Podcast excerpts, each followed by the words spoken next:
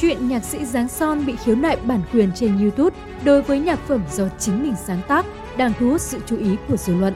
Thực hư câu chuyện này như thế nào, Trung tâm Bảo vệ quyền tác giả âm nhạc Việt Nam đã giải quyết ra sao?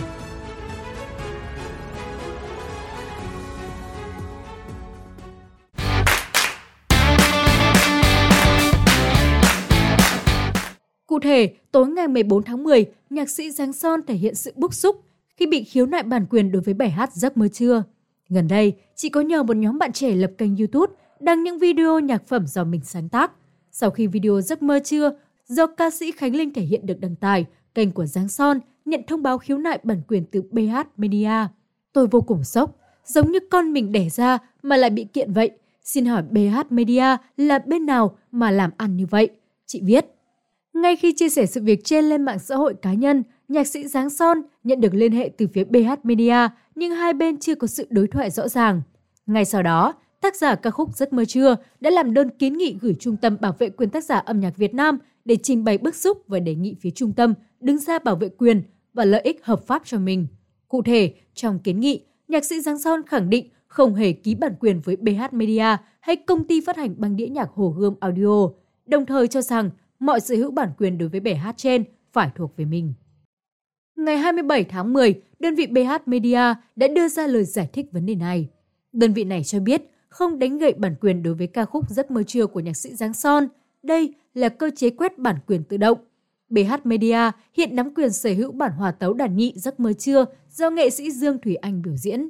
Do đó, khi bất kỳ kênh nào đăng video có nội dung trùng khớp hoặc tương tự với một đoạn âm thanh trong bản ghi mà họ quản lý hoặc nhận ủy quyền, hệ thống tự động sẽ quét và gửi thông báo đến chủ kênh. BH Media thông tin thêm rằng mỗi bản ghi âm, audio của một bài hát khi được phát hành sẽ chứa hai loại bản quyền tách biệt, gồm bản quyền ghi liên quan đến phần nhạc, hòa âm phối khí và âm thanh giọng hát có trong bản ghi và quyền tác giả, phần giai điệu, tiết tấu, lời của bài hát được sử dụng trong bản ghi âm. Theo luật bản quyền, hãng đĩa hoặc nhà sản xuất ra bản ghi âm là người nắm giữ phần quyền bản ghi, còn nhạc sĩ nắm giữ phần quyền tác giả hay còn gọi là tác quyền. Đối với bản ghi giấc mơ trưa của Dương Thủy Anh, ngoài BH Media, quyền cấp phép được ghi nhận cho ba tổ chức bảo vệ bản quyền khác trong đó có Trung tâm Bảo vệ quyền tác giả âm nhạc Việt Nam, đơn vị được nhạc sĩ Giáng Son ủy quyền về quyền tác giả. Cũng theo BH Media, nhạc sĩ Giáng Son hiểu lầm giữa quyền bản ghi và quyền tác giả. Sau khi Giáng Son phản ánh thông tin trên trang cá nhân, đơn vị này đã nhả xác nhận bản quyền. Họ cũng liên hệ với Giáng Son để giải quyết khúc mắc. Tuy nhiên, nữ nhạc sĩ từ chối làm việc trực tiếp. Giáng Son ủy quyền cho Trung tâm Bảo vệ quyền tác giả âm nhạc Việt Nam giải quyết sự việc. Phản bác các luận điểm của BH Media, Trung tâm Bảo vệ quyền tác giả âm nhạc Việt Nam khẳng định sự bức xúc và khiếu nại của giáng Son là hoàn toàn có cơ sở, chứ không có chuyện nhạc sĩ nhầm lẫn về các quyền của mình như thông tin BH Media đưa ra. Giáng Son là tác giả sáng tác bài hát, đồng thời sở hữu bản phối, bản ghi âm mà nhạc sĩ đăng tải trên kênh của mình.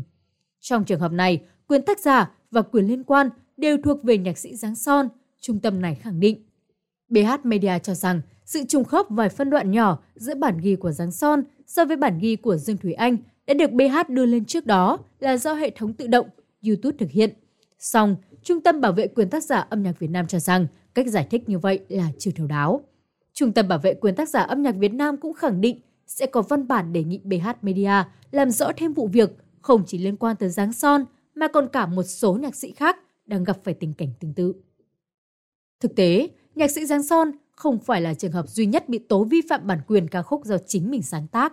Trước đó, có nhiều ca khúc bị đánh bản quyền vô tội vạ trên YouTube, ví dụ như trường hợp ca khúc Thằng bơm của nhạc sĩ Hồ Trọng Tuấn, Việt Nam Đạo Phật Một Niềm Tin của nhạc sĩ Tiến Mạnh, hai album của ca sĩ Hồng Vi. Về vấn đề này, nhạc sĩ Minh Châu cho biết, tôi nghĩ đây là hiện trạng chung của nhiều nhà khai thác nội dung trên nền tảng Internet. Họ đã cố ý gian dối ngay từ đầu, nên không chỉ tác giả mà nhiều đơn vị khác khi khai thác sử dụng tác phẩm cũng bị cho là xâm phạm quyền. Trên YouTube có nhiều kẻ ăn cắp, nhưng YouTube là một nền tảng béo bở mà nhiều người kiếm được tiền trên đó nên nhiều kẻ cố tình xâm phạm. Còn những nhạc sĩ không biết về công nghệ thì chịu rất nhiều thiệt thòi. Gian thương trong kinh doanh bản thu âm, ghi hình trên nền tảng mạng ở Việt Nam rất nhiều. Có thể nói, hiện nay các hành vi xâm phạm quyền tài sản, quyền sao chép, quyền truyền đạt, phân phối tác phẩm đến quyền nhân thân, quyền công bố tác phẩm quyền bảo vệ sự vẹn toàn của tác phẩm đang diễn ra phổ biến. Đặc biệt, nạn xâm phạm quyền tác giả âm nhạc diễn ra trên nhiều lĩnh vực với những chiêu trò khó lường. Bên cạnh việc vi phạm trên nền tảng công nghệ số, còn có nhiều trường hợp xâm phạm quyền tác giả, quyền liên quan trong lĩnh vực biểu diễn, tổ chức biểu diễn. Hầu hết, các đơn vị đều tìm cách né tránh, không thực hiện quy định xin phép, trả tiền sử dụng quyền tác giả, dẫn đến việc quyền, lợi ích hợp pháp của tác giả bị xâm phạm, thiệt hại và không được tôn trọng, gây nên nhiều bức xúc trong dư luận. Trong thời đại 4.0, khi nhu cầu thưởng thức âm nhạc của đại chúng đa phần chuyển đổi từ môi trường truyền thống sang môi trường nhạc số, thì việc bảo đảm lợi ích hợp pháp của các tác giả với các tác phẩm bị xâm hại quyền càng trở nên cấp thiết. Còn bây giờ, bản tin của chúng tôi xin được kết thúc tại đây. Cảm ơn quý vị đã quan tâm theo dõi. Xin kính chào và hẹn gặp lại.